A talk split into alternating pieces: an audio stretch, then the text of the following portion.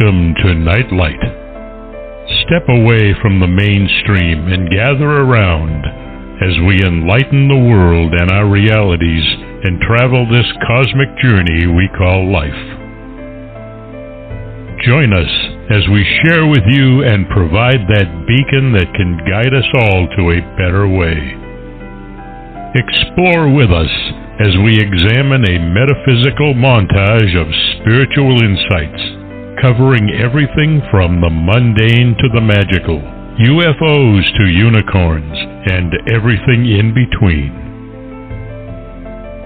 This is a time of awakening, of sharing and evolving, of spreading our wings and soaring on the cosmic breath of creation.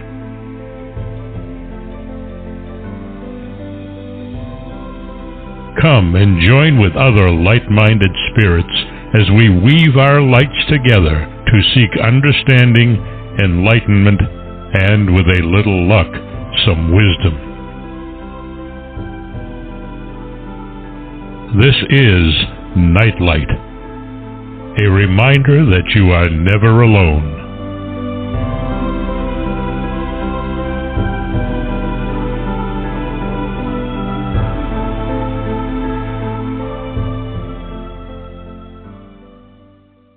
Welcome, everybody, to Nightlight. Thank you for sharing your time with us. We really appreciate it.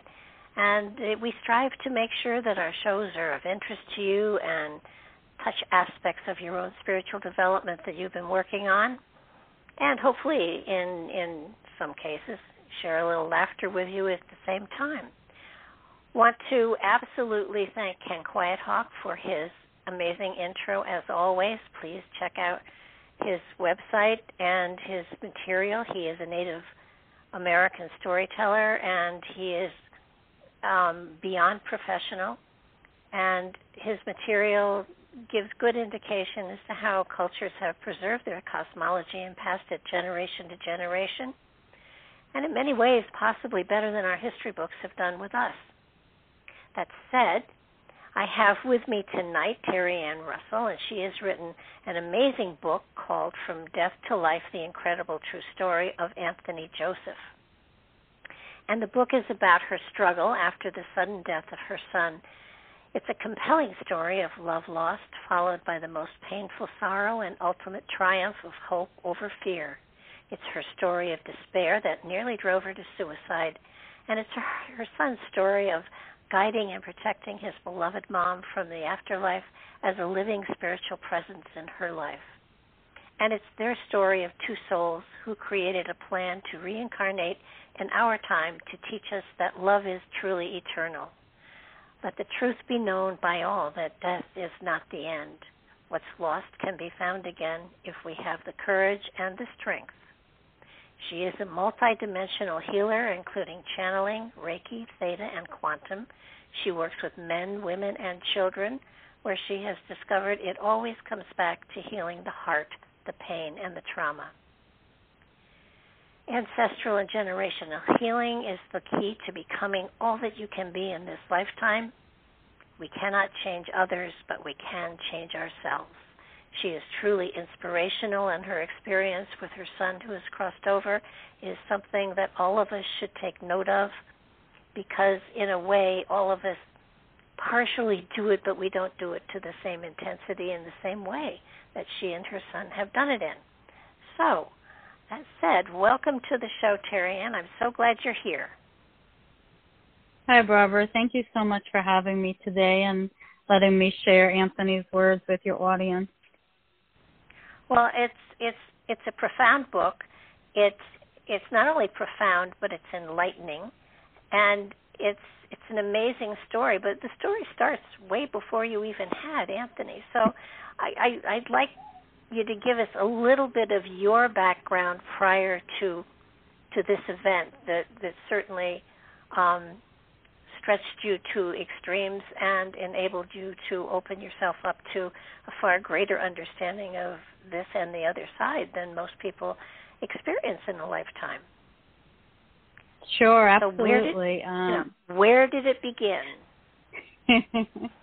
like many people, I was a young child and I could remember um seeing spirits, but it terrified me as a young child. I didn't understand it, and I had nobody that I could really talk to about what I was experiencing. And for a long time, I really shut it off. I turned it off. I tuned it out.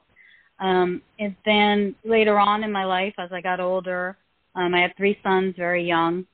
And then when I turned 40, I got pregnant with my daughter, who I call my little crystal baby. Um, she was a miracle child, and um, she got very sick. She was born uh, with uh, intestinal issues, and she bled internally for about three years.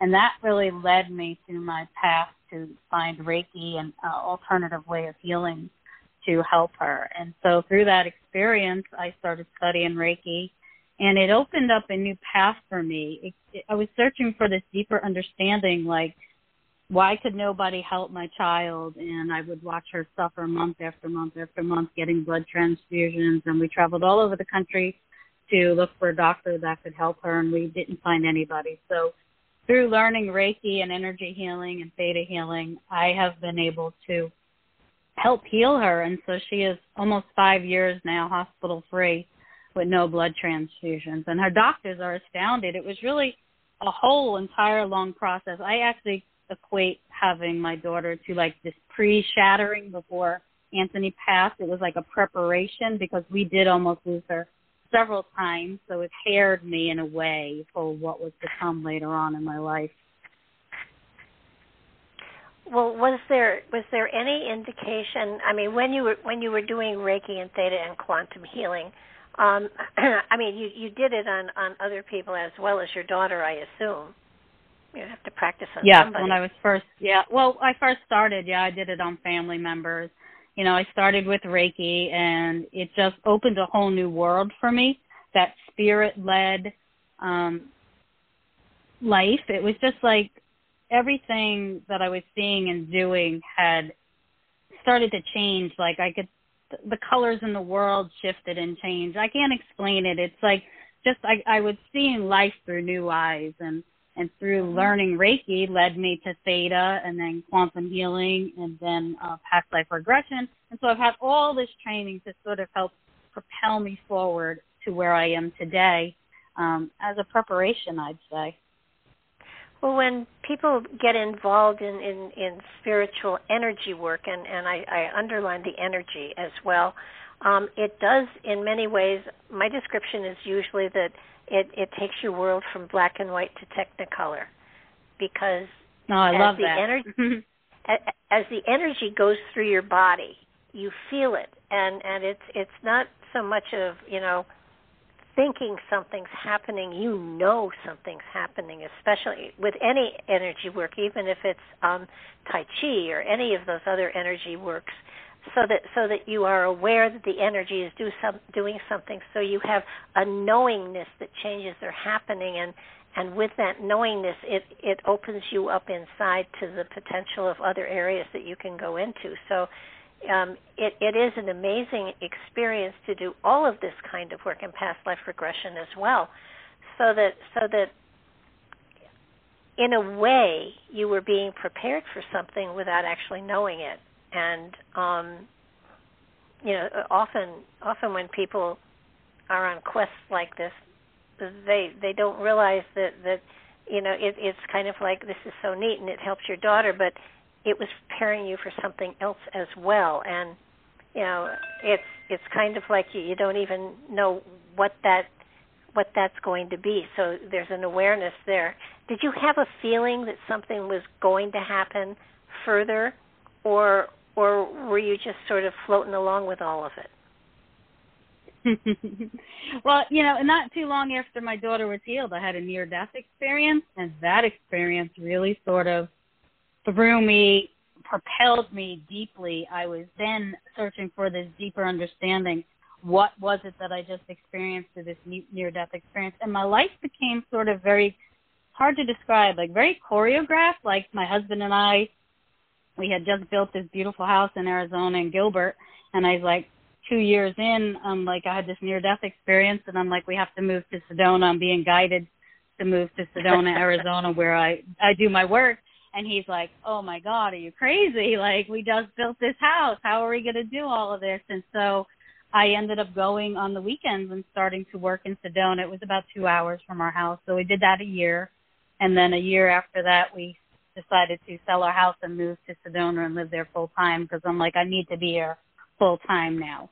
And that Uh-huh. experience really sort of just it was beautifully choreographed. I you know, it's like everything that happens with Anthony now too.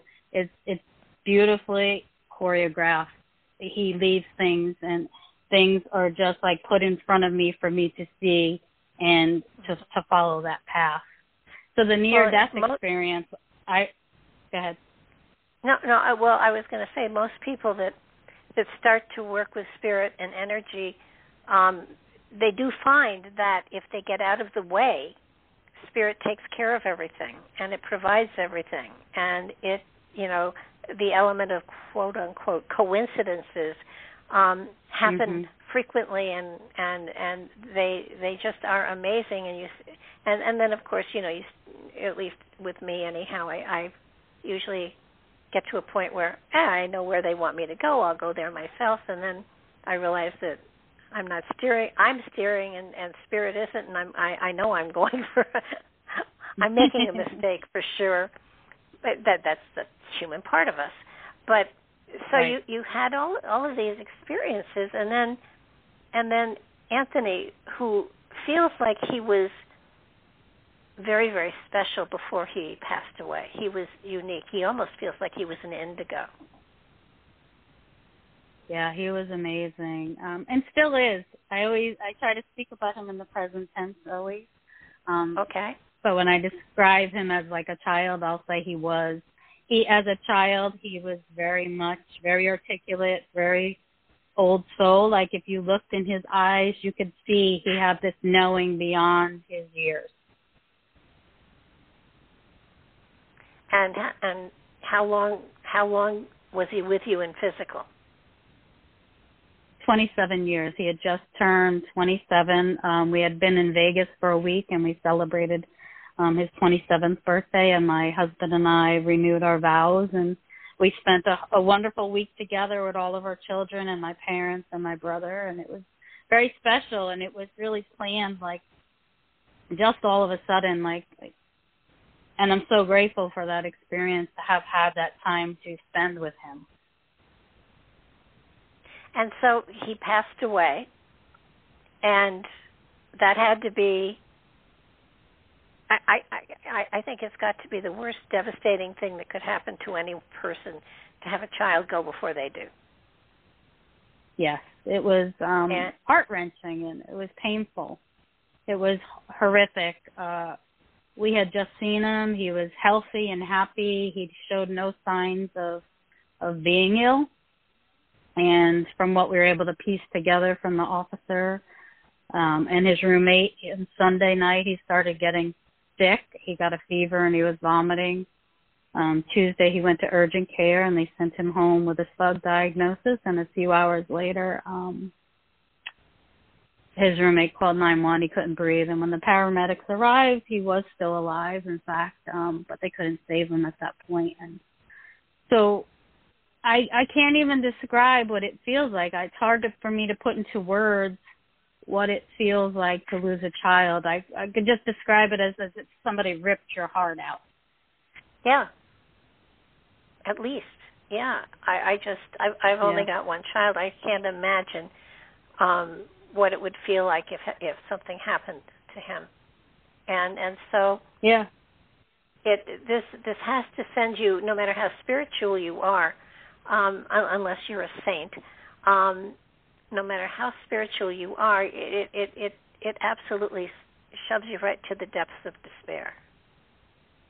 Yeah, I always say knowing does not make my loss easier. I simply understand better, but the pain, the physical pain I had in my body, the you know, the amount of heaviness I could feel in my chest.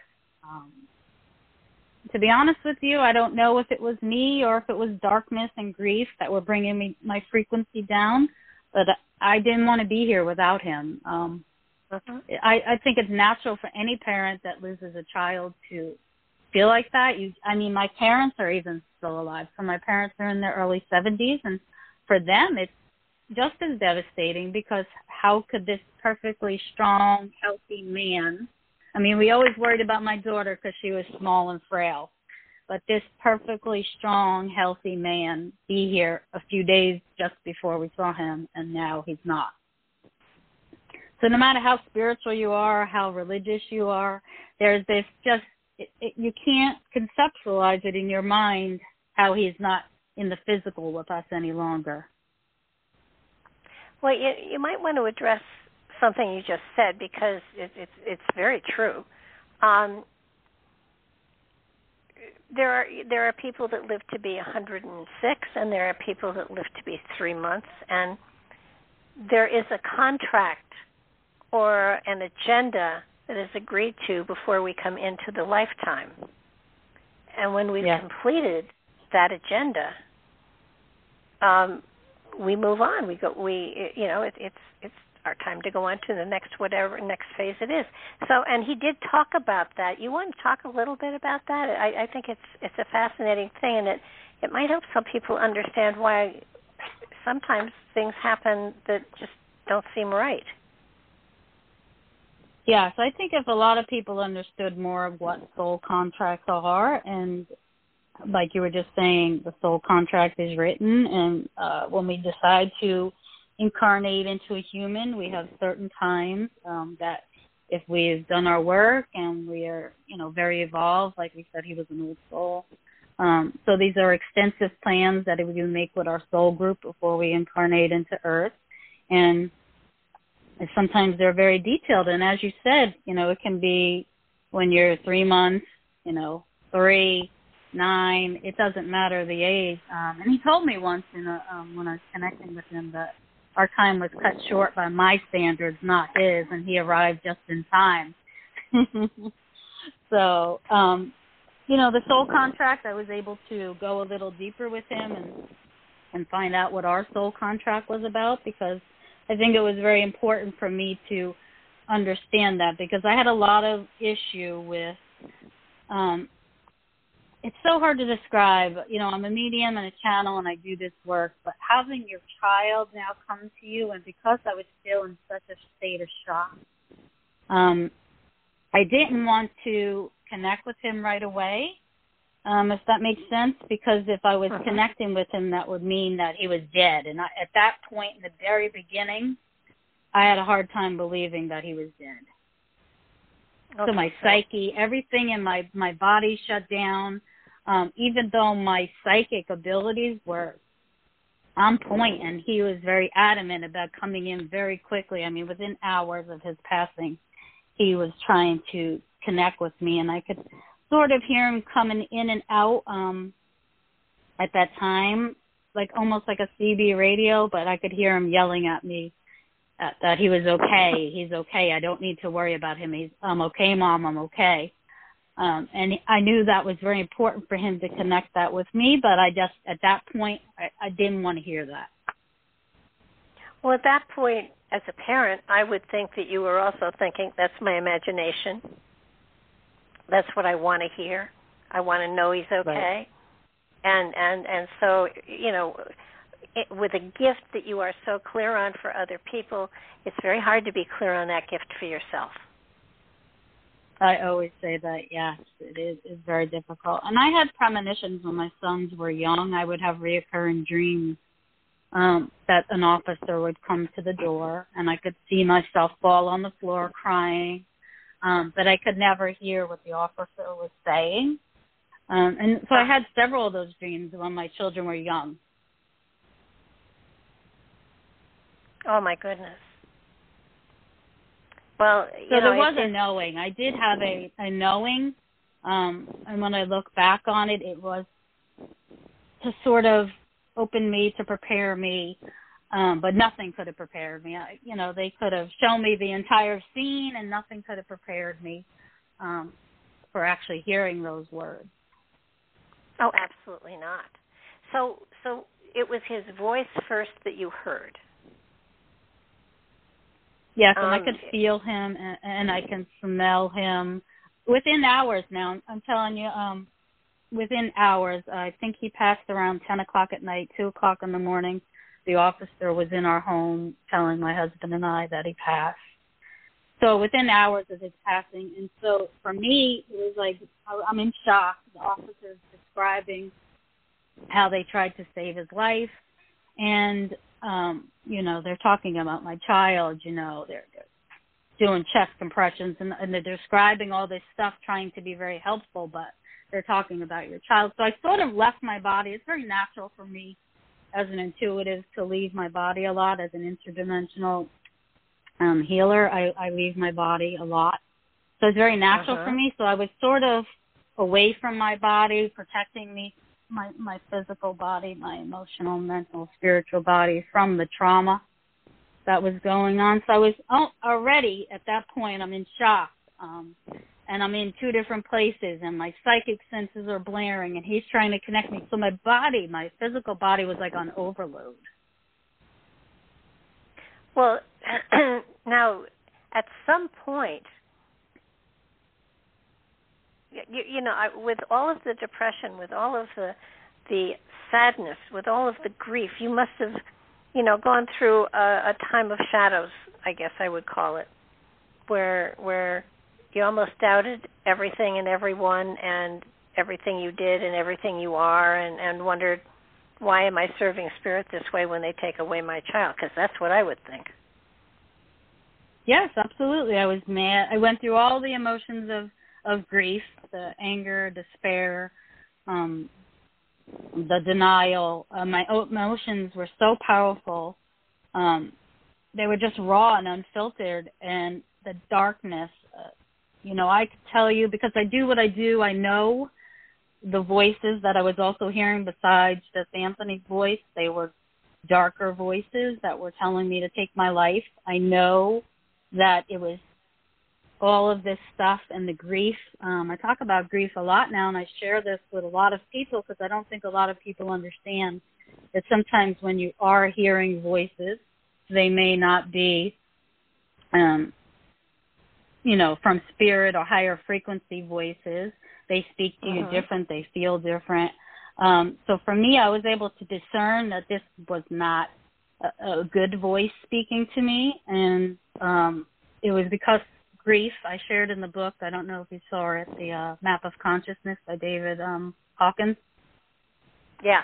Uh, where it talks about grief, and so grief is very low on the, the frequency scale, and higher is joy, love, peace. Um, you want to be somewhere up in those higher levels, um, and, and so grief is such a lower level that sometimes we can get um, attachments or, or darker and, and depression. I, you know, I was angry. I was mad. Um, this was my child. I did. I didn't want to be here anymore. I didn't want to do this work. I didn't want to serve in the way that I had been serving for so long because, you know, this piece of my life now. It's so hard to describe when you're. It's it's your child. Oh yeah. Well, you know, and and two, it it it seems that people who are on a spiritual pathway as you are as as a teacher as a guide. Um, are tested i think in in a lot of ways a little bit harder than others because it's sort of like you know you can't counsel if you haven't been through it. And you right. you don't get you don't get a pass just because you're spiritual. You know you're you're you're on a you're on a pathway as well.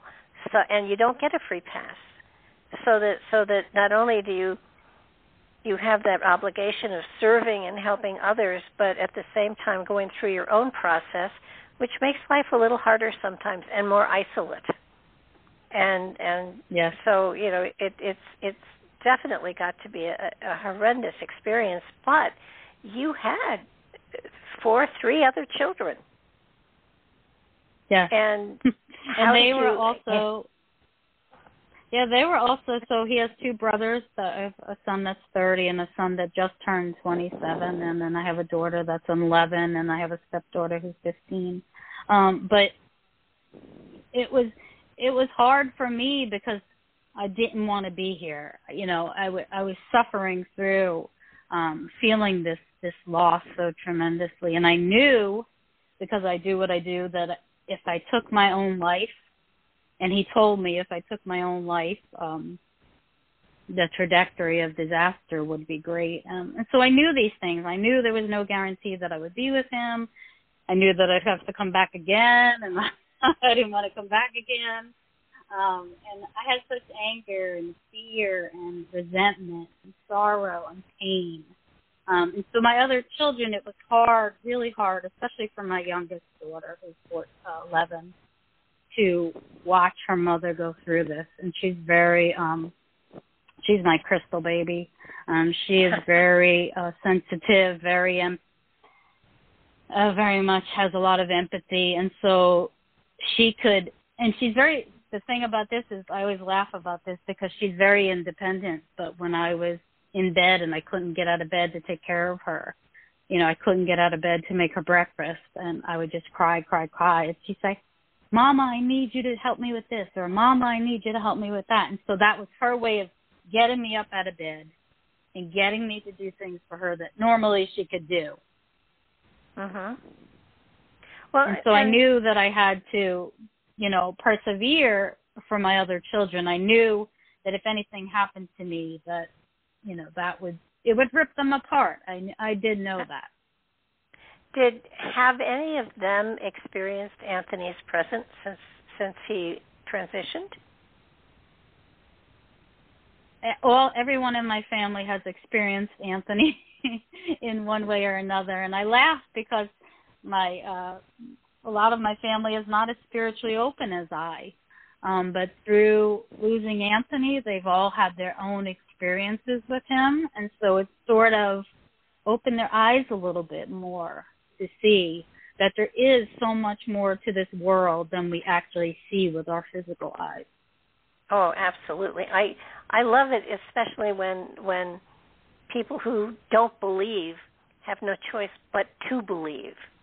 You know, when they when they get you know smacked in the face with the fact that, yep, that's them, and and uh, but Anthony had to have been a very spiritual person before the transition. Um, was he into spiritual stuff, or was he was he just a free spirit?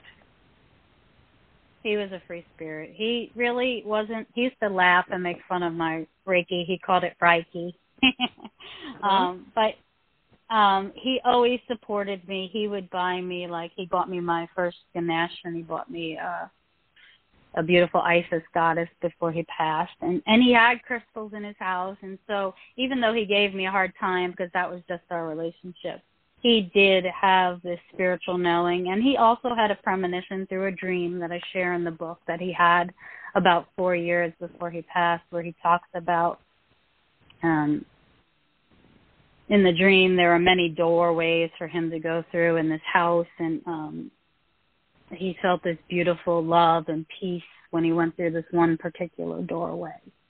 And so that experience, that dream, and then he had lost his uh, best friend to suicide in 2016. Those two things, those two points in his life, sort of changed him to seeing things more spiritually.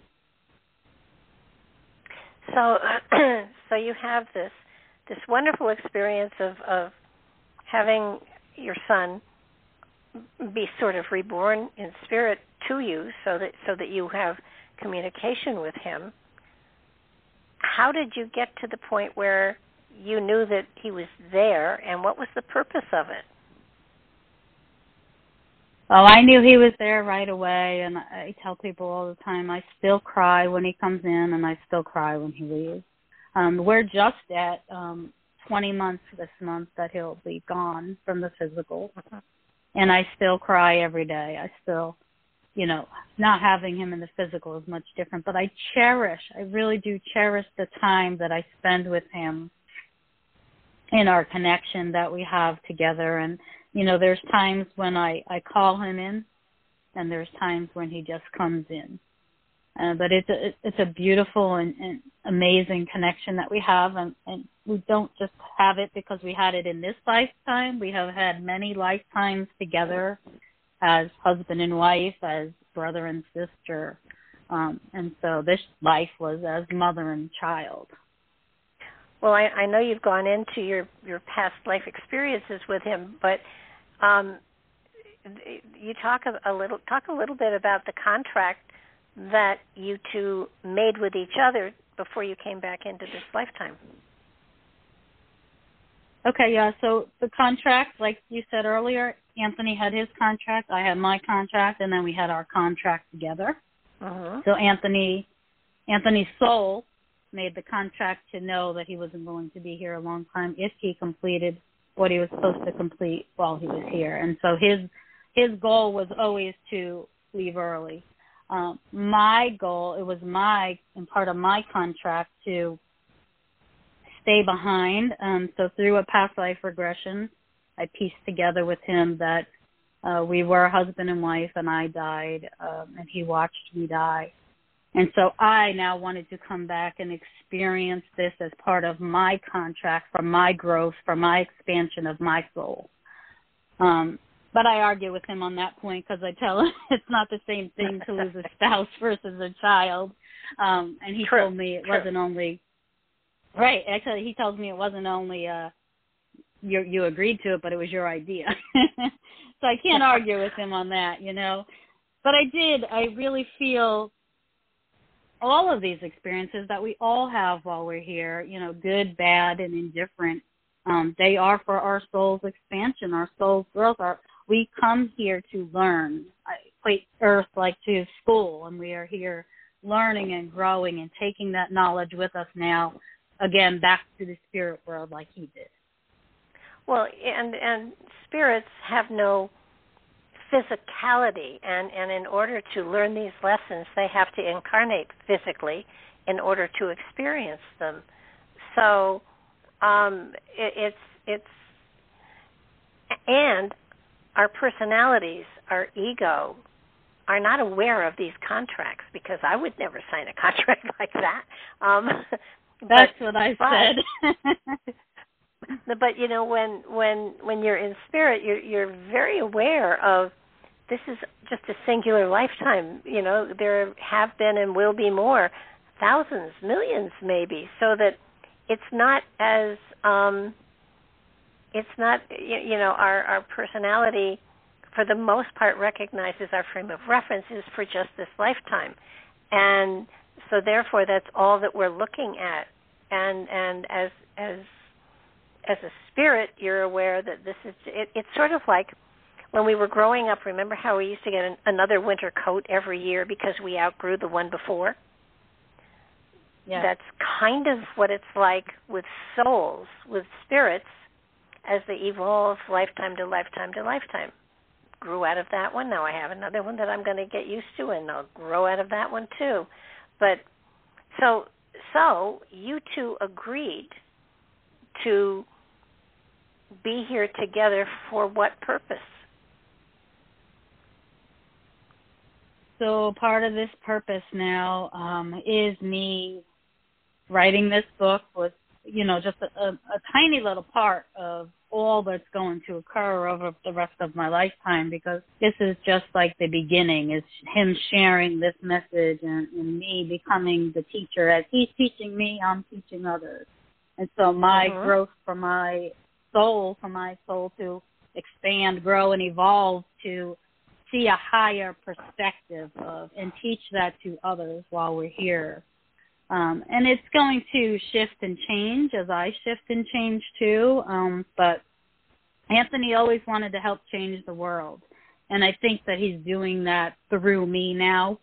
Um, Uh-huh. as, as part of his still his sole purpose uh, is helping, you know, for him, but also for me to help change the world as well. Well, usually souls, when they cross over, they do go through a period of adjustment and stuff like that, and then they move forward in understanding what they've gathered and applying it and, and growing beyond it. And, and he has chosen to keep in close contact with you, and and I I thought it was so sweet when you know as he was learning how to assimilate to being in a different non-form. Um, how he could actually manipulate the physical stuff in this, you know, in, in the Earth reality. because did Yes, slam I've been book down or- amazed.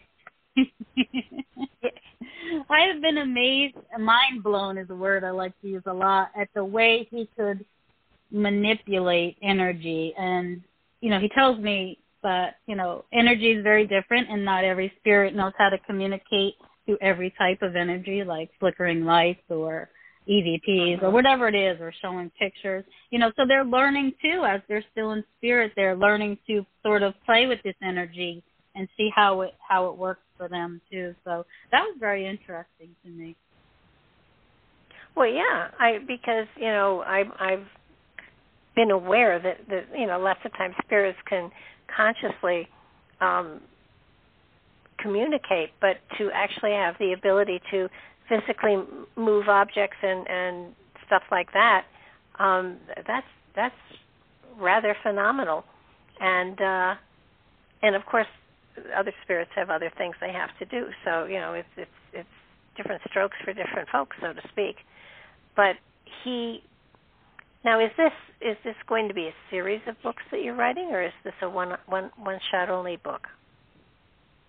No, this is going to be a series. I'm actually working on the next book now. Um, it's funny because everything that he's guided me to do, um, especially, I mean, it was just maybe six months after, four months after he passed that he wanted me to start writing this book, um, from death to life, and I was like, I can't write a book. I, you know, I can't even get out of bed and he'd come in and he'd slam his hand on the bed and he'd say, "Get up, mom, we're going to write this book today." And he was very adamant. I'm telling you, he was very adamant about me writing this book. And so I would start to get up and I would write a little bit and I'd go back to bed and I would cry and I would read his journal and I would cry and he'd say, "Come on, mom, we have to do this." And so it was a very tedious process, but it I found it to be very cathartic for me. I found it to be very healing um, connecting with him daily helped me to raise my frequency, helped me to feel better. Having that strong connection with him um, helped me to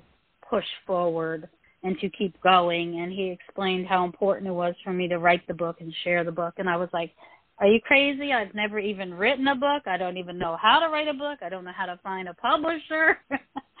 um, and so, even though I know what I know and I do what I do, I still found it like, what? I'm gonna write a book. Uh, I, um, I can't write a book, um, but I did it. So I did do everything he asked me to do. I do, um, but sometimes I do say, "Are you crazy? Like, how's any of this going to happen?" um, but he directed well, sure. me to my publisher.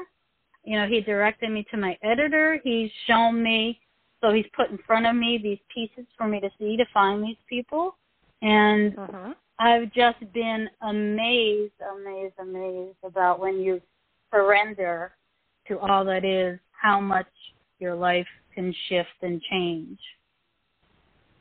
Oh, absolutely.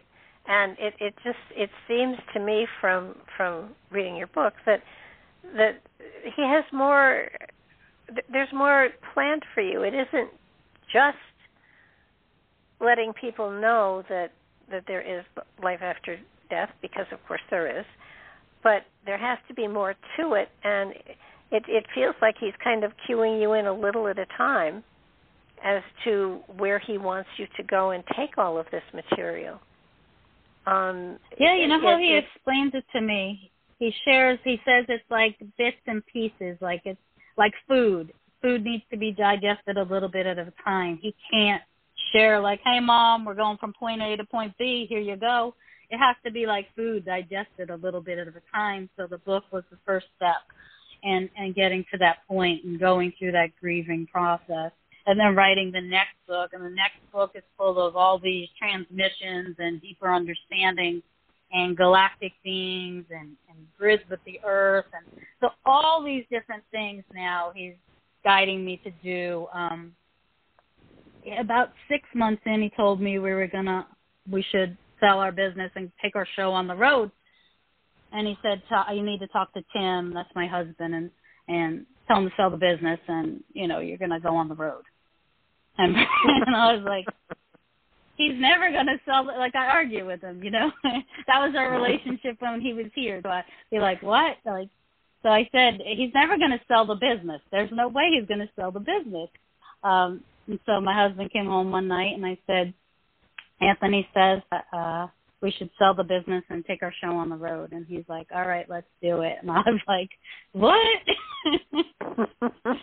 How is any of this going to happen? And so sometimes your ego, even for me, like you said earlier, it does get like, How are we gonna do this? We have an eleven year old. How are we going to make all of this work? And and when you step out of the way and you do surrender, um, I'm always amazed at how everything just falls into place so easily for you. It, Yeah, it really does, and and it it does it does seem as though um, he he definitely has a lot of things that he wants to share from the other side. Did did he at any time give you the description of what the process was leaving the body and did he describe to you what it was like over there? I mean, that's what everybody's going to want to know. It's I know it's not, you know, a big um celestial rest home, but did he talk about what the other side was like and and you know, was there a tunnel? Was there a light? Did he give you an explanation of what he went through? He did because uh even through so for me because I was still in such shock and I could think he was okay, I reached out to my soul sisters who I work with in Sedona. We're the Sedona Soul Sisters, and there's four of us. And so I, I texted them right away and I explained what happened. And I said, you know, you have to let me know he's okay. I'm hearing he's okay, but I, uh, I'm not really fully understanding this all yet. And so they both, the, the they texted me back and they said he's okay. He actually he he transitioned very quickly. Um, but Anthony, so Anthony, the, the personality, didn't know what was going on. Anthony was very shocked. He he thought he just had a flu or something. So for Anthony, he was very shocked to. I mean, he was telling me that you know paramedics were working on him in the room, and so through him sharing this with me, I was able to go back to Dan, his roommate who was there, and tell him Anthony said this, this, and this.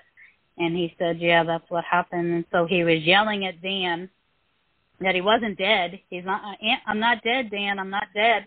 And Dan obviously couldn't hear him. Um, yeah. But as he started floating further away, and he did see this beautiful light, and he said he felt this um, unconditional love and, and peace within him, but he did mourn. He could still, he had still had such a connection to us, but he was very drawn to go to the light. And um, my grandparents met him, and it was just, it was beautiful the way he described it to me. Well, you you you speak about seeing him. Do you actually see him, or is it in your mind's eye you're seeing him? How does that visual take I, place? I've had a so yeah, I'm not as clairvoyant. I'm very clairsentient, which is clair. I feel them a lot in my body. I'm clairaudient, which I hear them. Um, I my clairvoyance is not as strong, so I, I have on occasion seen him physically in front of me, and I have on uh-huh. occasion um, seen him in my mind's eye. And he comes to me in dreams every month around his anniversary of his passing. So I've had 20 dreams of him so far, and I keep track of each one. Um, I make sure I wake up and I, I keep track and I write it down every month on or near that date. He visits me in a dream. Um, but what was so spectacular to me because I, I'm also just a baby here learning all of this experience. Um, he, when he first presented to me, and from when he presented to me three months down the road and even further, his colors changed when in the beginning when he presented to me I could see him all in white and his long flowing he had long hair, long beautiful hair flowing. And as he grew and shifted um his aura and his colors, he became more uh, white and gold and his mm-hmm. aura changed. It was almost so bright it was hard to look at. Um, but his oh, he was so beautiful. It's just so he has showed me as I was progressing, and he was progressing as well. Well, that's a, it's a wonderful pairing. Absolutely. Now, is he the only spirit that you communicate with? No, no, not at all. Um, when I was going through an extreme, difficult divorce, uh, my grandmother had come to me or, early on. But I have all spirits come in all the time. I have to set a lot of boundaries on, so I'm sure you do, um, because you know, as a medium, I've and as a child, I was always open to this. Um, so I, I've, I've communicated with many, many spirits. But uh, right now, Anthony is my strongest guide, and he's brought me other um, galactic um, beings as well to come in and, and to communicate with as well. So I, I have a whole team, as we all do. So it's nice to, uh, but I always feel like Anthony is this, um, this beautiful like protector. He, he's definitely my protector. Well, oh, absolutely, and it it sounds like he's going to be there for the rest of your life, which is really kind of unusual but very cool. Um, yeah. I know that that that you know having having a a relative be someone that close to you, there has to be a true purpose, and and obviously it's a teaching purpose um, about spirituality and and expansion of soul and spirit and stuff like that, and and it's it's does did has he given you any idea as to what humanity is going through at this present time? Yes, he shared a lot. Actually, even before um, the virus started, he had explained mm-hmm. to me that thousands and thousands of souls would leave after him, and I didn't understand it at that time. And he told me that there was going to be a virus and that we would get sick, but we would all be okay. And uh, before the virus got here supposedly um my husband my daughter and i all, all got very deathly sick um and it was the weirdest sickness we've ever had um so i could just say that it probably was the virus uh uh-huh. but you know so he shared some of that with me but he's also shared the the deeper spiritual uh meaning behind all of this and it really was to help awaken a lot of people. This time of awakening for our planet. I mean, there's more. I read somewhere the just the other day that there are more channels and uh, mediums and spiritual beings that are on this planet now than there ever have been. And so I thought that was really interesting. And because we are going through this awakening, and because a lot of my clients are coming in and they're starting to explain these things that they're not understanding, so like they may see, feel, hear some, you know, they can't just, you know, explain away. Like, you know, there's no so they're having a hard time, but they're starting to open spiritually, so they'll come in and we'll talk about it. And this period of awakening that we're having is just amazing. Um, he's talked a lot about uh, the golden era um, I had mm-hmm. not heard that before, and so he talked a lot about we're going into this golden era, and things will look much differently for us than they have been before. Yeah, absolutely, and we are coming into a time where humanity as a whole is becoming more and more aware of spirit and spirituality and you know the, the the purpose of the journey that we're on here on this planet and probably for oh a thousand years or so you know we we will be growing more and more and more and more aware of the different dimensions and and all of that amazing material. So that so that yeah. I'm i'm i'm just so impressed with the fact that that you have you know someone on the other side that can sort of steer you around some of the um speed bumps that are probably out there for us because it has to be a learning process it has to be a um when you're working with spirit like this there are most probably times in which there's a testing that goes on to make sure that you are still to the level or the vibration that you're supposed to be at in order to share this information with others. Right. So you must. And it's very important that I keep. some of these. It's funny, you know. I I had, yeah, I had someone say to me once, it's almost as if you're like half in this dimension and half in another dimension all the time because it was just like I was catapulted when when he left into this other dimension all the time. Um, and so for me, it's very important that I keep my frequency up so that I'm able to be at the best that I can be. And and I am still human. I go through my process. Um, I can tell you that as my husband and I went on the road now, we bought an RV and, and we're traveling the country. And right now we're in South Carolina. But um, as we came up through Arizona, we went through his town, and uh, I, the last time I was in Flagstaff was 20 months ago when I went to pick up his ashes. So I haven't been able to go back. Um, and there were so many emotions that came up for me, and I still have so much healing to do around that pain. Um, but mm-hmm. it was really beautiful to have him on this journey with me now.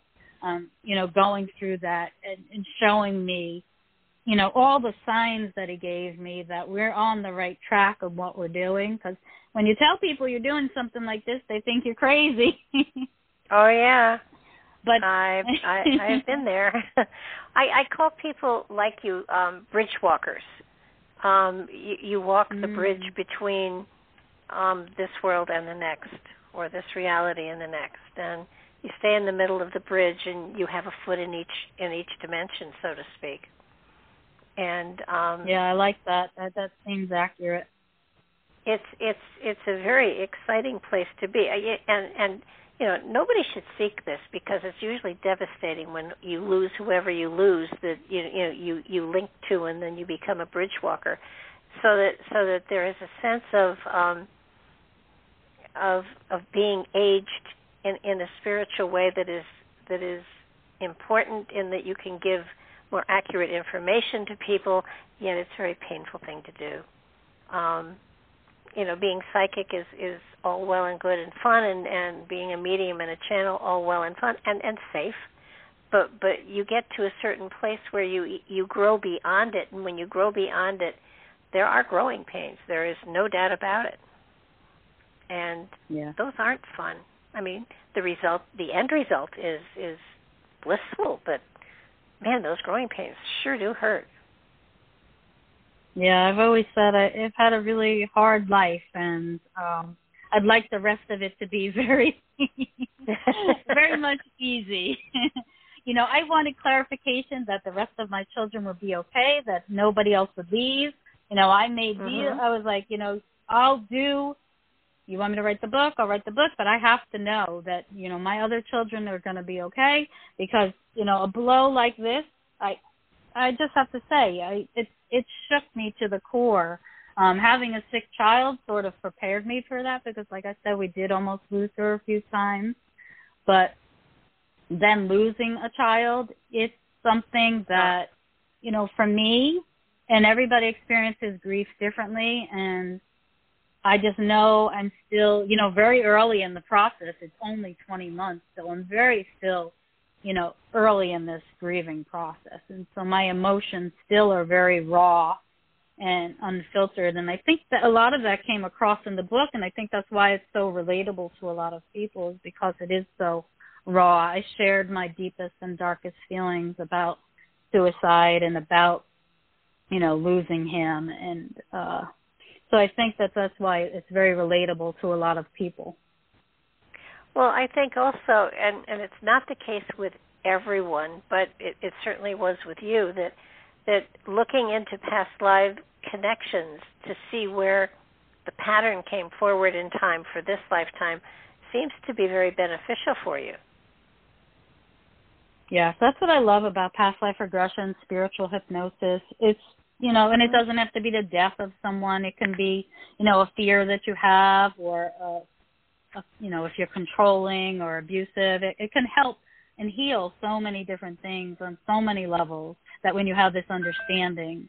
Um, and for me, it still did give me that deeper understanding. And like I said, he speaks a lot of this higher perspective, and so for me, mm-hmm. it's seeing things from from this higher perspective now and so seeing everything in your life from this higher perspective, which is sometimes difficult to do when you're human. Well, and it it also is hard to stay in that that flow when you have to do hmm. laundry and you have to do grocery stop shopping and you have to do all of the normal things that that we have to do to to stay functional in this reality. It's not like you can, you know, sit in the lotus position and hum. Um, you you you have children to take care of, and you have a husband to take care of, and and you know there there's a, you're serving a purpose, but there's still life that must be led, so that so that you know you're. I, I think what what people often forget about when when when they when people like you tell your story and stuff that that you had this experience and it was horrible and you've grown from it and that's amazing and what you're doing with your life is amazing also but you still have a lifetime to live as well i mean you, you know while you have a contract with with um with him absolutely you also have a contract for yourself that must be fulfilled and yes. I, I think you know that you have that duality that you have to work with It sometimes has to be difficult. It is. It for me, it's a, it's an adjustment. Even though I, like I said, it for me, it's easier to leave my body and go to other dimensions, and that's just something that I've never had fear about, but it was very natural for me. But a, a lot of the times, it can be a lot you know sometimes you don't want to do it and sometimes you know you want to fight it and it's like you know i just don't feel like doing that today and and so i try to really give myself grace um if i'm grieving and it's a particularly difficult day i just try to um do what i need to do for my family or do what i need to do for my daughter and you know, or do what I need to do for me. And if that sometimes take time away to be by myself, I I, I do that too. So I really learned how to um, sort of be human, um, but still, you know, allow myself to to to live my purpose. And I know there's so much more. I mean, I can feel that there's so much more that I need to do while I'm here. Um, so that is that driving force behind me um, so when I get into that heavier grieving, you know, process, like I, I was like that at the holiday. It was just our second Christmas um, without him. The first Christmas, I think we were just totally in shock. Um, oh, yeah. But the second Christmas, it was more. I was mad, um, and I didn't want to do Christmas. I didn't want to celebrate. I, go, why are all you people celebrating? And so I had all these feelings around it. And again, I have a young child, you know, so I have to sort of, I'm forced to then again, you know, celebrate and, and enjoy for her, you know, as well as I should be for myself, but I also have to allow myself then to give myself the, the grace that I need to have my time to allow that grieving process. What is it about this? It's the emotions. What's these emotions that I'm having behind this? And so I always try to give myself that time to process what's coming through for me now Mhm. Well, I know in your in your book too, you mentioned which which I was fascinated with. In I mean, you you actually negotiated the contract with him, and and at one point, I believe you said something like, you know, I before you incarnated, before you even incarnated, and and then of course him, but you you actually negotiated that you would have to have children or a child to take care of after he left because otherwise you would you would probably take your own life. Yes, because I had intuitively known that for me this life lesson now um I had taken my own life and another life. So for mm-hmm. me it's very important that I stay here and do this and so I in my contract I was able to find out it was very detailed, very very detailed um, that I would have a young child so that I knew.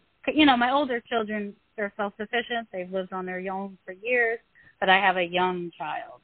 Um, so uh-huh. for me, that was part of the contract before I came to be Terry Ann that I would have a young child to take care of because I knew that I would have to, that would force me to stay.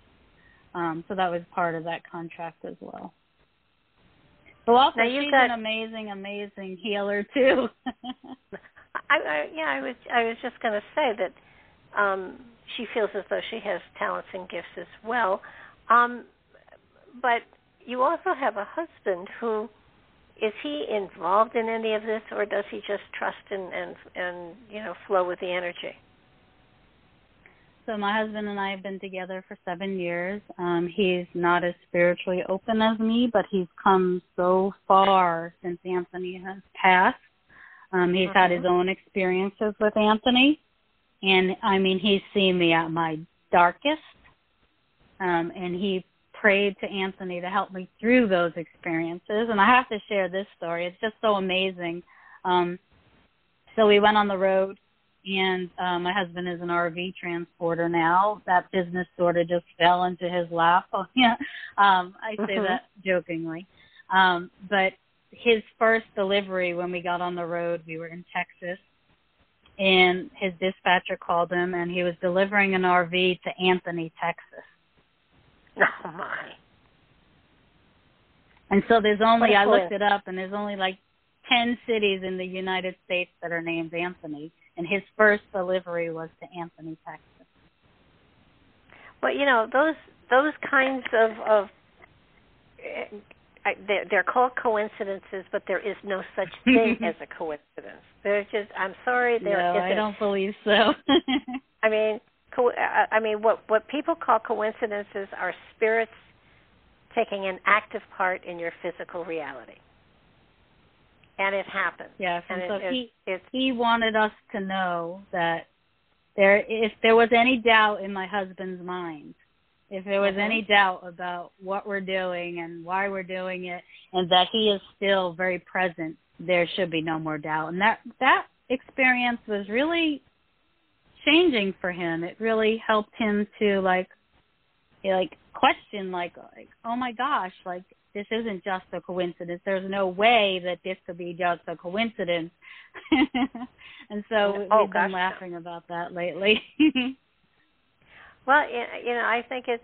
I mean, th- that he had the faith to sell his business and go on the road is um is a testimony to his faith in you and and Anthony and and the uh journey that you're on and and uh you know whether he talks it or not it, he has to be to a to a great degree also is spiritually oriented to not question but to just follow. Um, that's a remarkable person. He is. He is my soulmate. He we really sort of trust. Like he trusts me, like you said. Um, I said this is gonna sound crazy, like we have to sell the you know, Anthony said we should sell the business and, and he's like, Okay and I'm like, Oh my God, like um, but it's really he trusts what I'm telling him and he's learned because of his experiences now. Um, before my Mhm. near death experience I had a premonition that I was going to go into cardiac arrest. And two weeks before, I was deathly ill with an upper respiratory infection, and I said to him, I think I'm going to go into cardiac arrest. I had a vision, and I need you to watch me. And he sort of laughed it off because he was like, he thought I was being over dramatic. And two weeks later to the day, I went into cardiac arrest. He, he gave me a little thing on my daughter's albuterol, and I went into cardiac arrest, and they called 911. And, and so he saw there's no way that she could have known that without knowing that, you know. So he started to see things and and moving to Sedona, um, you know, how that all played out. And so he started to see things, you know, and to surrender to what he was being shown without questioning how, why, what, when, where, um, like he did in the beginning. Do you have any? Uh, you, you know, your experience is is such um, a testimony to faith, and and it, it will it will help certainly tons of people who have lost children feel more comfortable. Uh, comfortable is not the right word, but but will understand perhaps a little bit better um, the process that has gone on, are you going to do any workshops or anything like that to sort of share your experiences with others who have had a same type of experience, possible, obviously maybe not with them coming back, but but the contractual part, the fact that this is an agreement that was made before you incarnated, that that this is this is important for soul's evolution, um, and, help them to understand that. Uh, that there most probably will be connection at another time in another place, obviously, with that same soul energy. Yes, absolutely. There's so much work that I have in the work. I feel it's so important. I mean, you know, being a mother, you have this connection with your child. I mean, it's mm-hmm. an amazing, amazing connection. They talk about mother's intuition and when you're pregnant and having this bond and you can feel things that your child feels.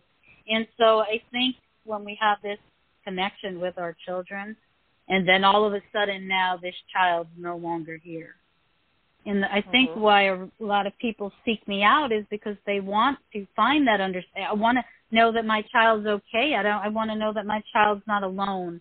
I want to know that my child's not afraid. Um, and so they're looking. And how do I understand this? Because it's really, to be honest, not understandable as a human to, again, question why we're here without our children. There is a bigger purpose spiritually, absolutely for sure. There's a bigger purpose behind what this is. And so a lot of people are starting to seek that out. For me, um, just reading the book and understanding that we do have these contracts and why these contracts are so important to our soul's expansion and what your child's role was in this you know, because your child has a role in this as well. I truly believe our children, our spouses, our parents, all those people in our soul group, they come into this earth plane with us together and, and for us to learn and grow. Oh, absolutely. And it just it just seems that that you know, you have the ability to um tap in and and to let them know that they are you know, they are uh there's someone with them, someone has met them. Um I once found that that that a friend of mine who passed away and she said to me, you know, will you go into the tunnel with me? And I said, sure, because I didn't think I could. So I said, yeah, of course I mm-hmm. said sure. And and uh, three o'clock in the mm-hmm. morning, I found myself standing in the tunnel with her. and I looked at her. I said, I, I I guess you're dead. And she said, yeah. And there's nobody here.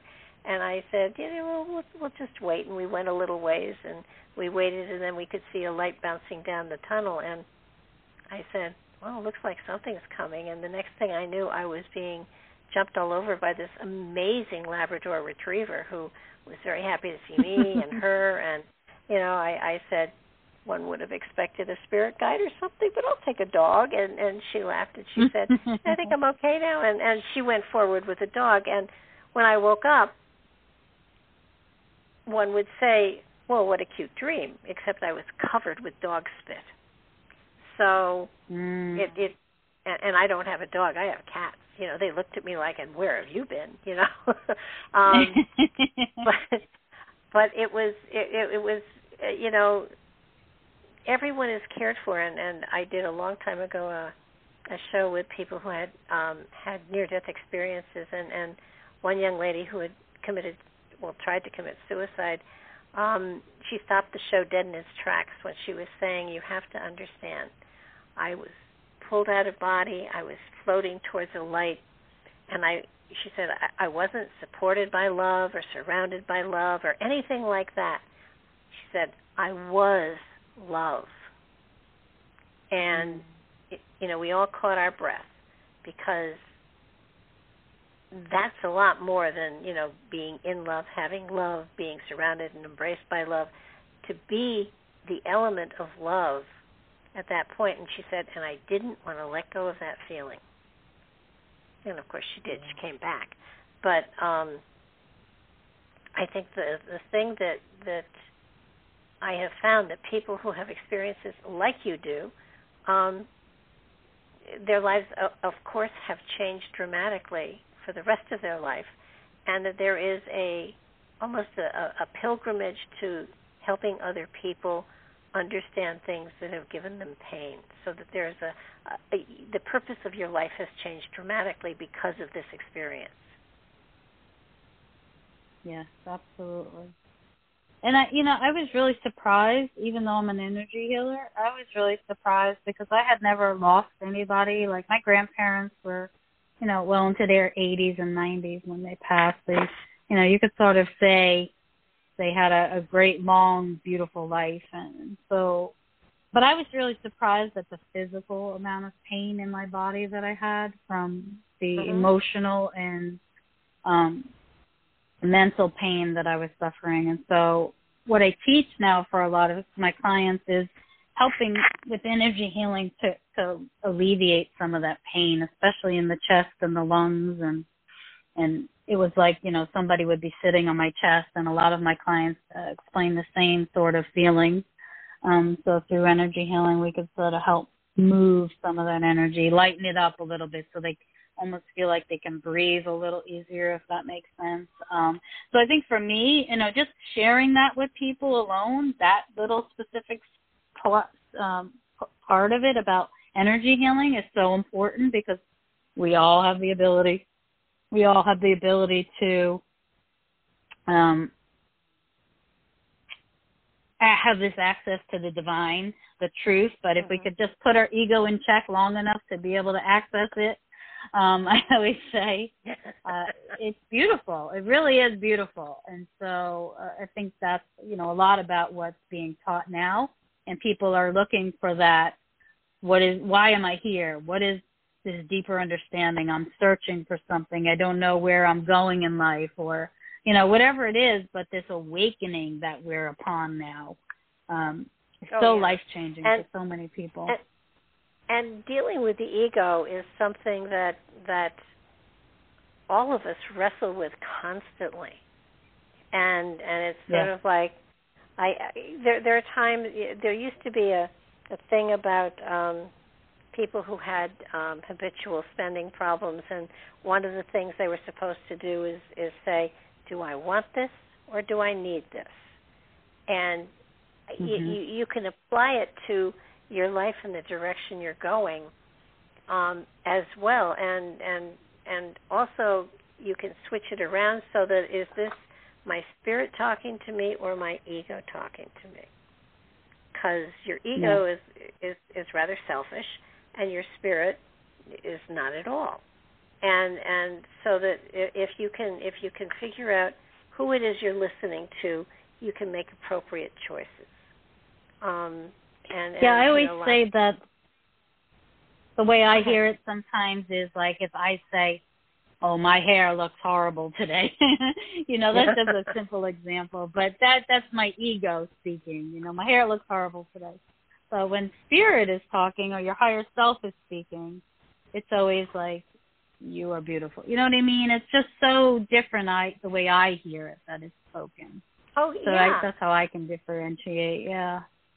and and I think when we get in one of those downward spirals, um, the ego gets the best of us. You know, it's like you know you're not worth it. You know, um, you'll never do Right. this. It won't work. You're going to be a failure. Yada yada, and and you know, uh, I I literally just talk to my ego and tell it to go to a movie or something that you know I have Mhm. other things to do, and and um but I've been doing this for a very long time, so it's very easy for me to do. But for for people who are are in in depression and in in grief and and stuff like that, it, it's hard because you're dealing with a situation that rips your heart out. Exactly like you said, it rips your heart out, and um, Yeah.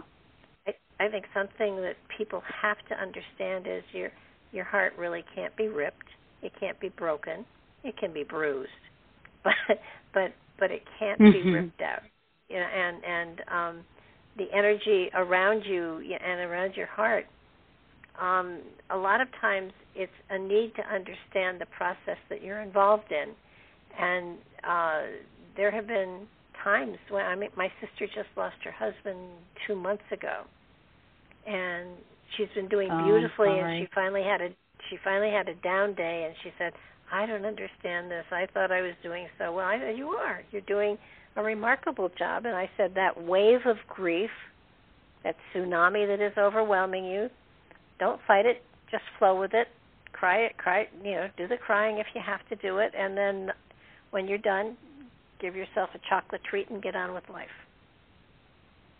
But you know, I think Yeah. sometimes. I always say sometimes,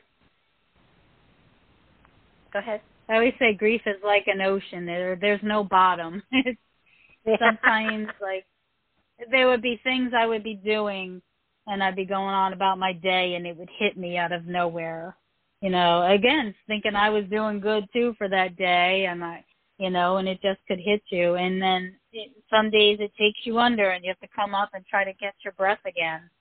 And mm-hmm. but I did. I had to cry. I had to let those that emotion, you know, come out and be released and rise to the surface and um crying you know, is a great way to do that to release some of that heavier pain. It, it absolutely does, and and a good cry every now and then is good for people. It relieves stress, and um, I mm-hmm. know that that um, in those times in my life when when I've had things happen that were difficult, you know, I I I give a good cry, and and you, you know you're you're washed out literally afterwards, but you know, take take a hot bath with Epsom salts and and or a shower or whatever you know is a comfort thing for you, and realize that okay, you got it out, and it's better to get it out than to hold it in because when you hold it in, it it it it turns ugly inside of you.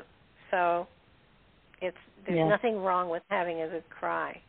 As as a matter of fact, I think everybody should on a on a pretty regular basis. I mean, don't schedule it on the calendar, but you know, if if tears are flowing, whether it's because of a a mushy movie or somebody does something sweet to you, letting the tears flow is a very good way of getting rid of stress that you hold inside of you. And um yeah. you know, don't don't take it to extremes, but you know, it it is definitely so, there's nothing wrong with it. Nothing wrong for a man to cry, nothing wrong for a woman to cry. Mhm. Absolutely. I think it's wonderful when you to let hold, it out. Yeah, and but when you hold it in, it easily can either it can turn into pain, it can turn into, you know, a dysfunction of some sort and and and then you have a dis-ease within yourself. So um let it out. And and it does feel as though, you know, Anthony certainly has been amazing around you. And um it, it it almost feels sometimes, you know, as as I was reading the book that that he was feeling almost impatient with you, kind of like, you know, snap out of it, we have work to do. I mean, I'm not. Yeah, sure he is much more. uh No, he was much more um harder on me, you know, than my mom. Like he has more compassion for my mom because you know she's older and she's not as spiritual. But me, he's like, come on, we got work to do stop fooling around, you know, you know I'm here, you know I'm always here and, and I'm like, but you don't understand how hard it is to be here and be a human. We have an ongoing disagreement, you know. It's uh, I'm never gonna understand the way he feels and he's never gonna understand the way I feel because it's it is such a devastating blow to to a, a human mother to lose her child. And so Oh, we yeah. we have this ongoing disagreement about it, but uh, you know, we agree to disagree. And he has become very impatient with me at times because he knows that I know. You know, he knows that I know everything that I know about the spirit world and why am I not why am I still going through this? He just said to me the other day at, at his 20 uh his 19 month uh anniversary dream that I had I was crying and I was in the dream I was really crying, really grieving and I was journaling, and that's how sometimes I release some of my heaviness and my grief. I, I go into a meditate, meditative state and I journal about it. And uh, he took my pen in my dream and he wrote in big letters "at peace," all these exclamation points, and he says, "You need to be at peace." And I'm, I woke up, you know, crying, and I'm trying. I really am trying. Um, but so sometimes, as as much as Spirit can feel impatient or frustrated that he feels with me.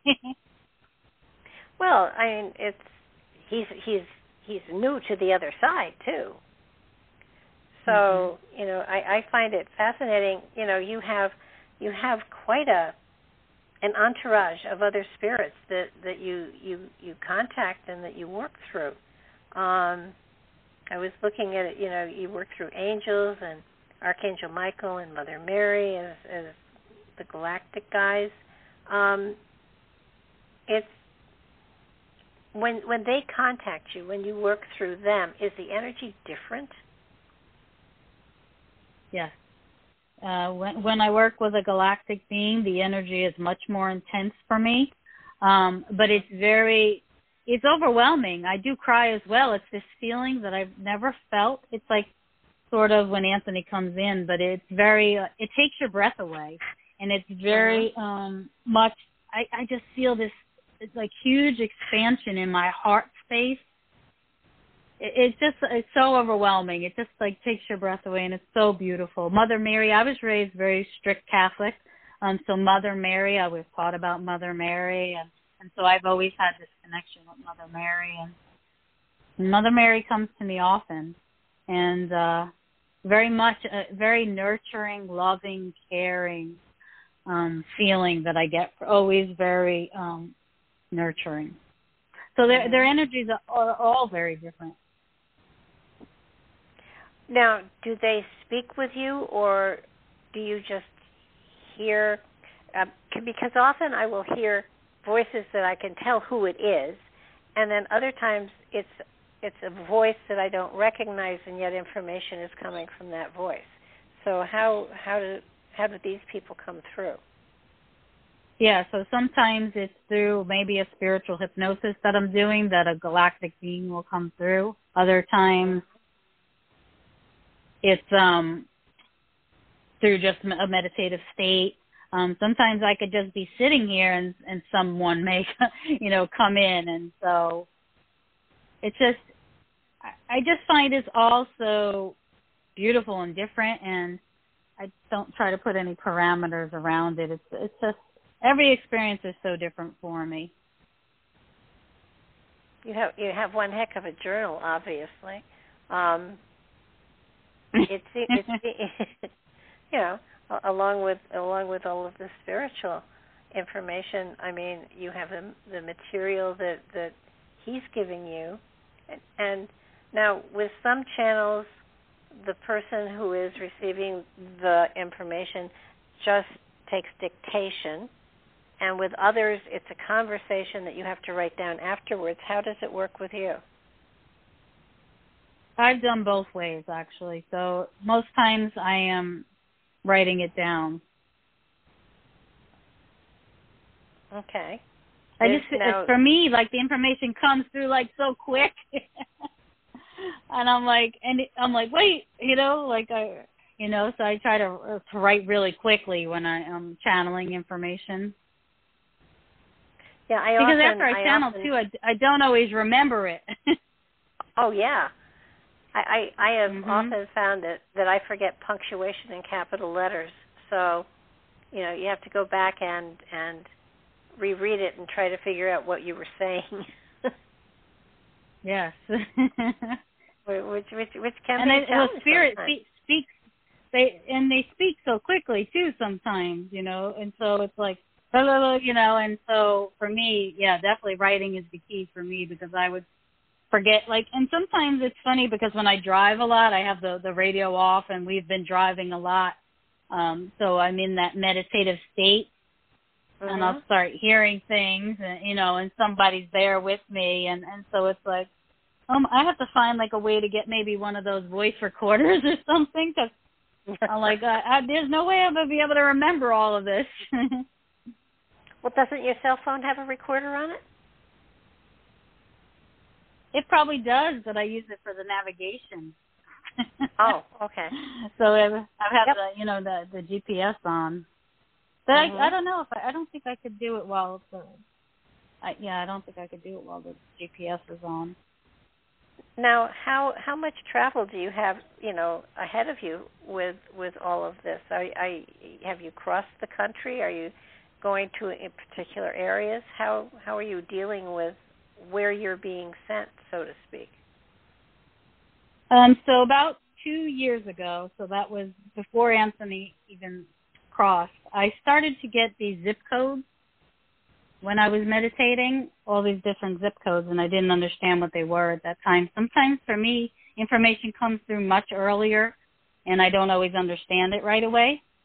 Um, so I mm-hmm. always I, I write everything down, and so these zip codes started coming through and uh you know obviously writing the first book that was took a lot of my time as i'm writing the second book And as Anthony told me, we're going to start going on the road. I started piecing all these things together, and so these zip codes um, are places that I'm going to. And so we started in Arizona. That's our home base. We live in Sedona. And so uh we're we went to Texas and we're over in South Carolina now. We're going to Asheville where my husband comes from.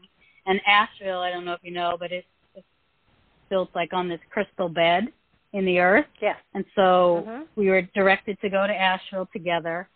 And I had a dream about doing a uh heart healing activation on my husband by my husband's spirit guide.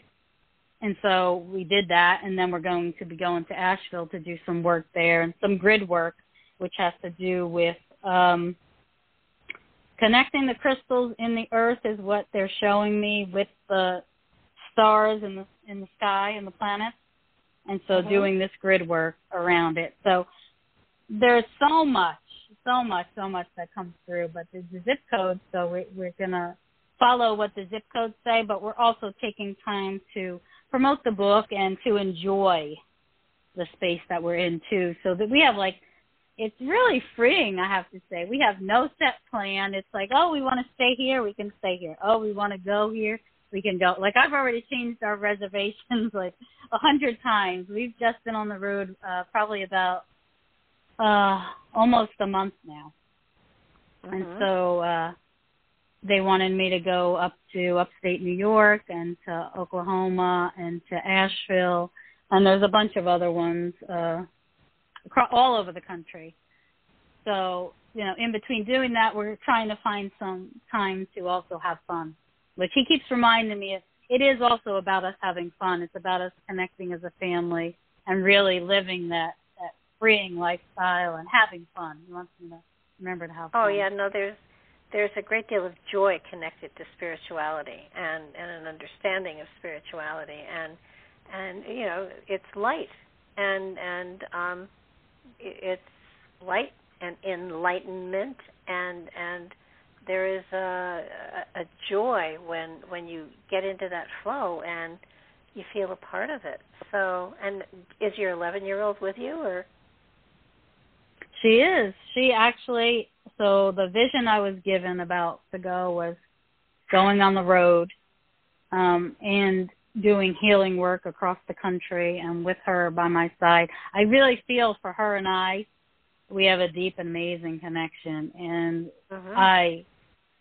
I always say, as much as I'm here to teach her, she is teaching me so much. She's so far advanced. Um, it was really funny because before we left for our trip, my coworker, my daughter came to me and she said, I want her to do a starseed awakening on me.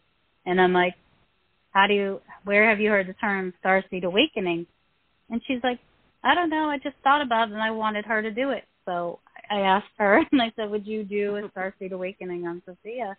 And, you know, what would that look like? And she said, sure, we can do that. So in preparation for our trip, she had a starseed awakening. And because she's so carefree and, and outgoing, they went and they did all these things working in the energy of Sedona. They went to some vortexes, they shopped for some crystals, they did some activations in some energy grids in the earth. And so that was her really her first like really like you know, that star seed where that star seed word came from. Well, I So mean, sort of for her it's like this remembrance. I, we are stardust beings ourselves.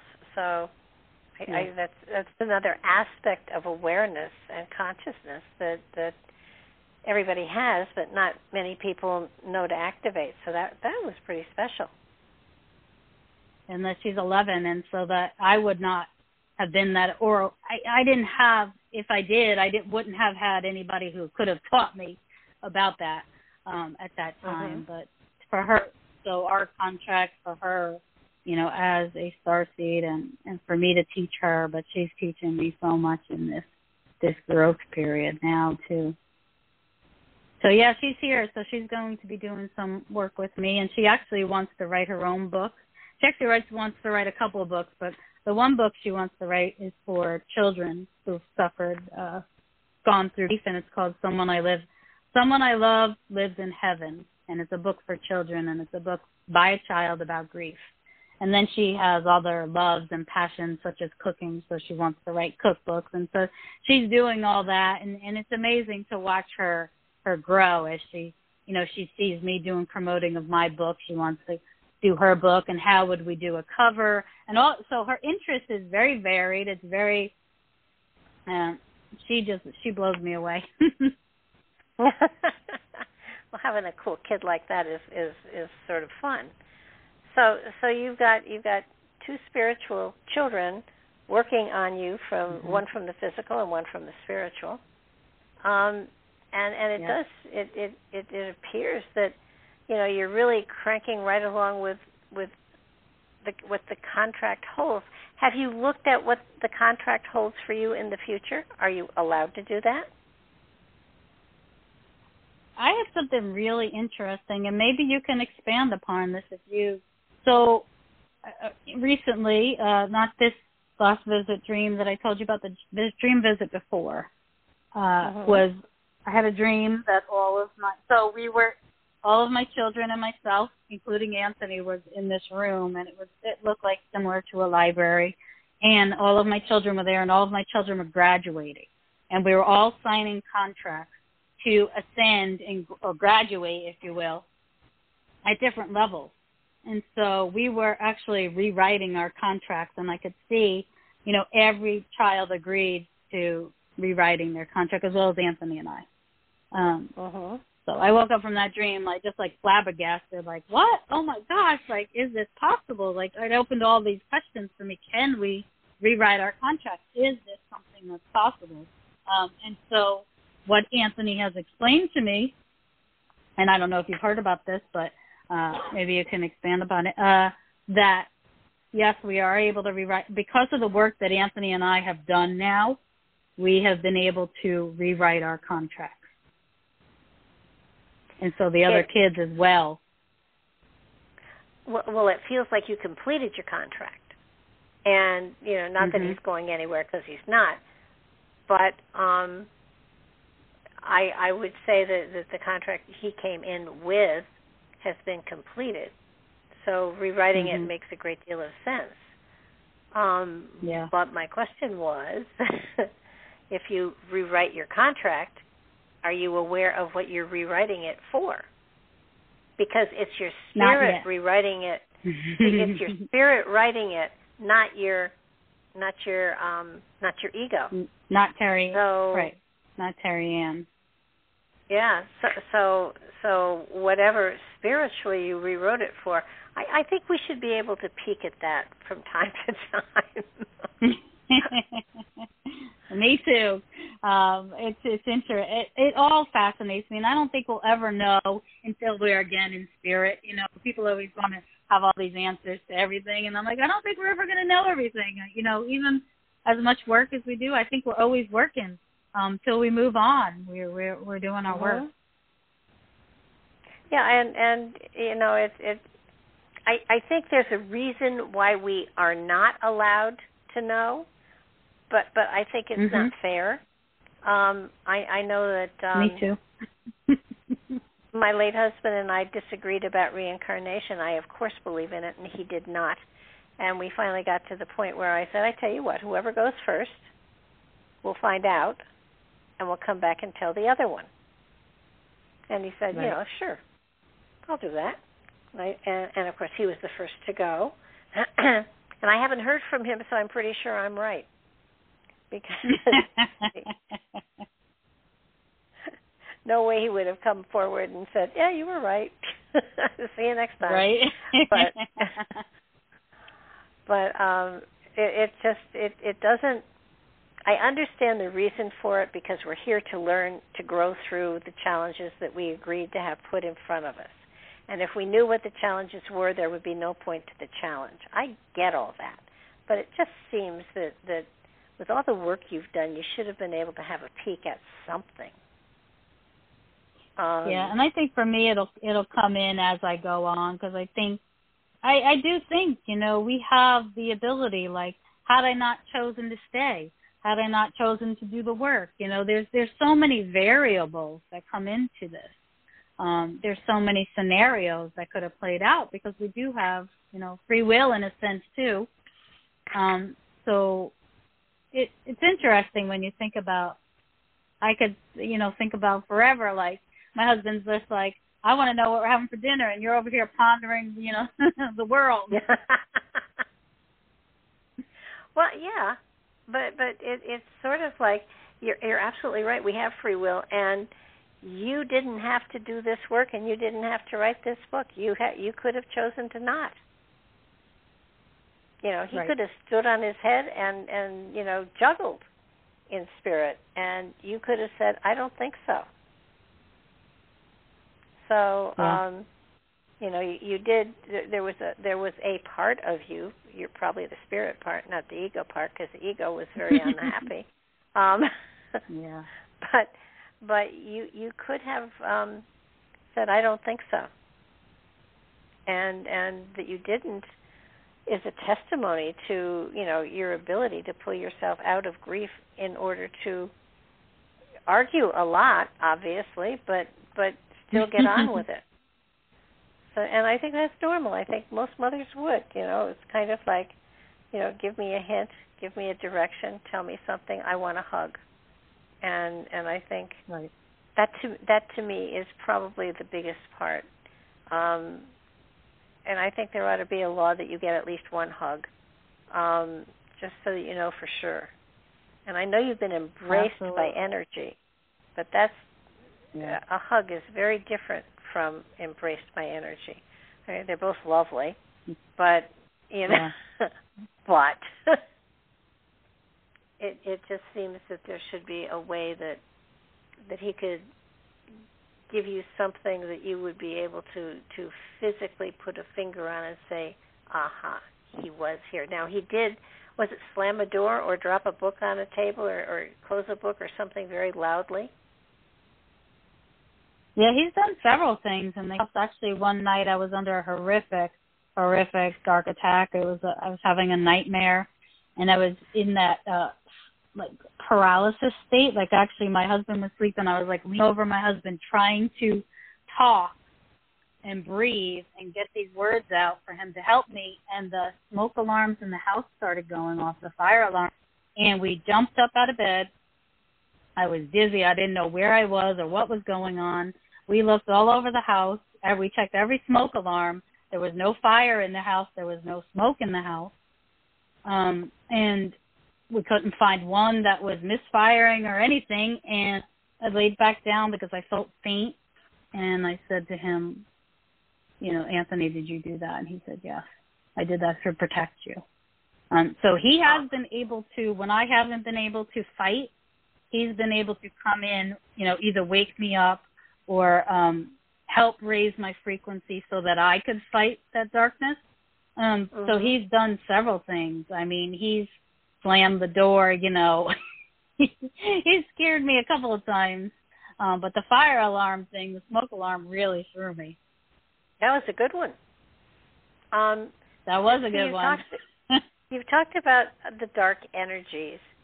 You want to explain what they are or who they are? I mean, I, I've I've experienced them, so I know what you're talking about. But okay, how would you describe? So, from my belief, my belief is those are the lower, darker realms um, mm-hmm. of the spirit world, or wherever you would like to say.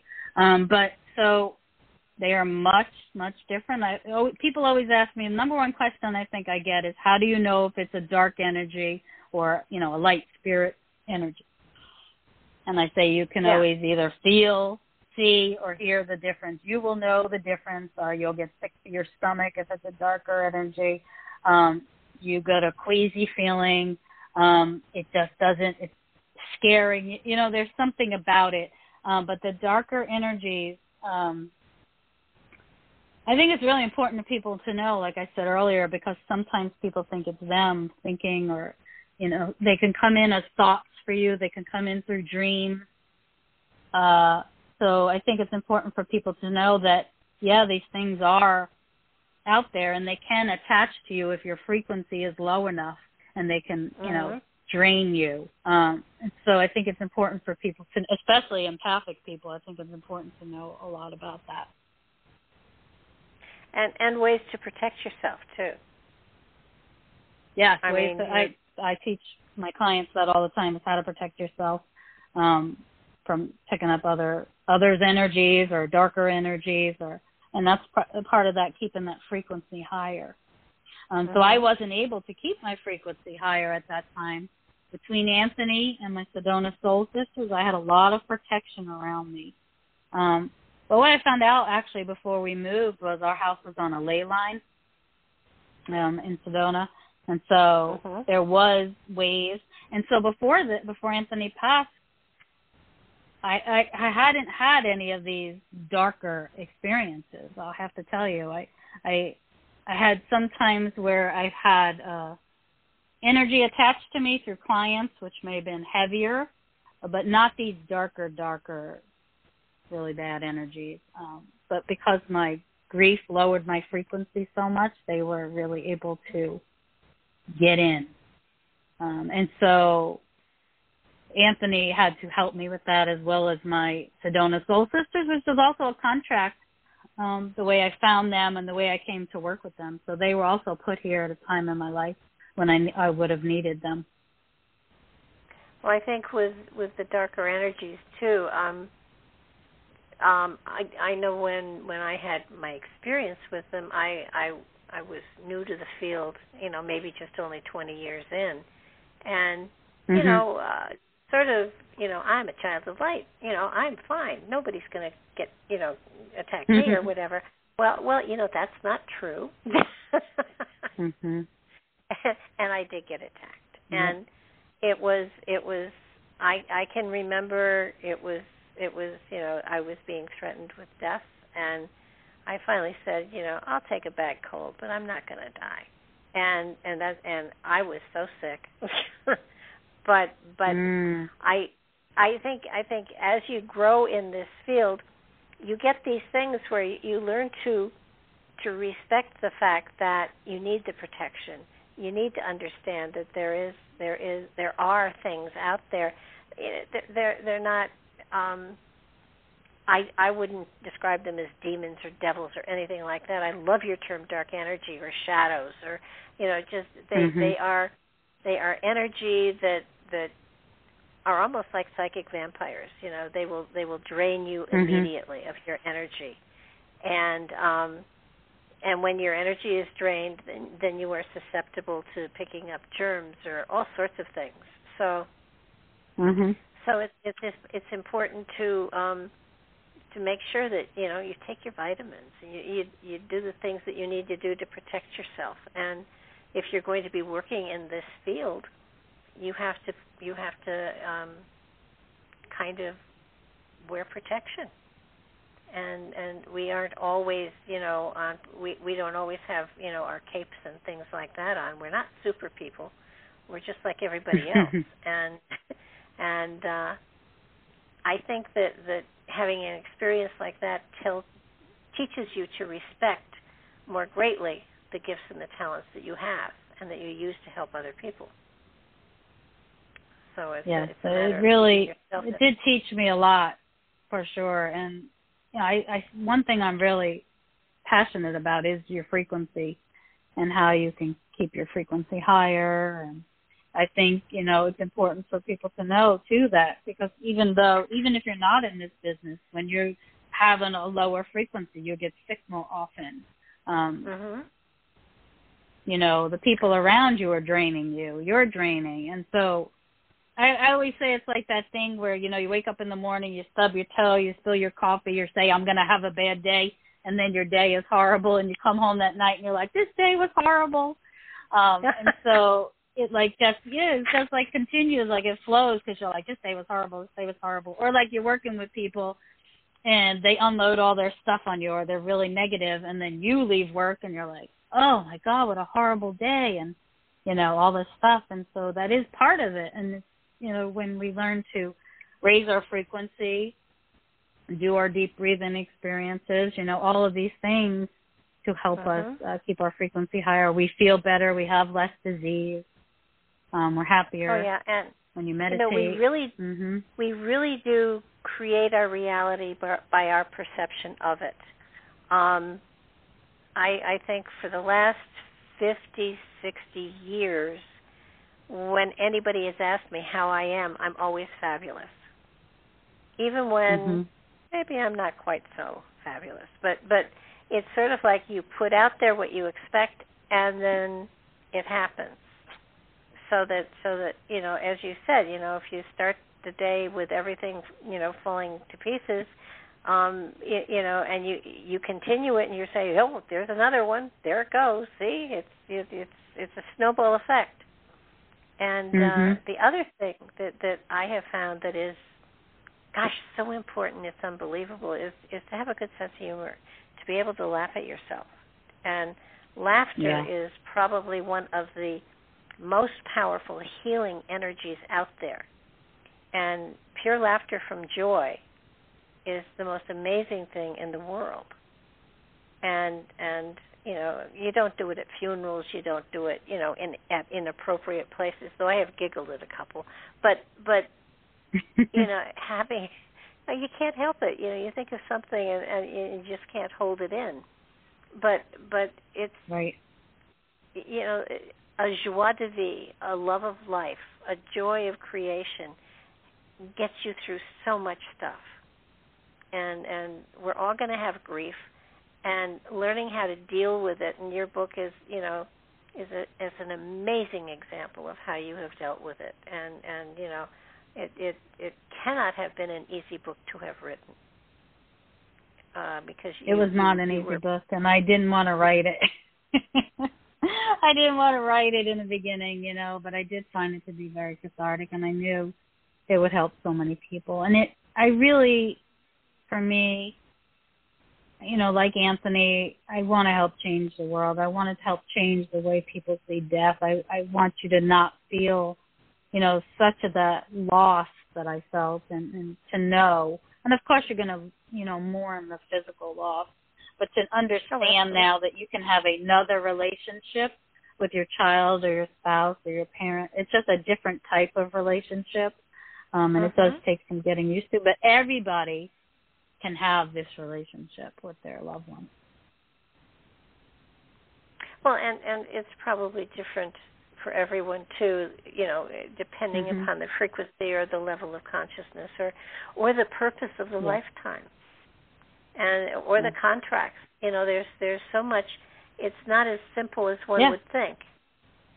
and and there's so many variables that go into it. my goodness, yes. And the library you were in was is was Hall of Records, by the way. Yes, it, it looked very much like uh, huge, mm-hmm.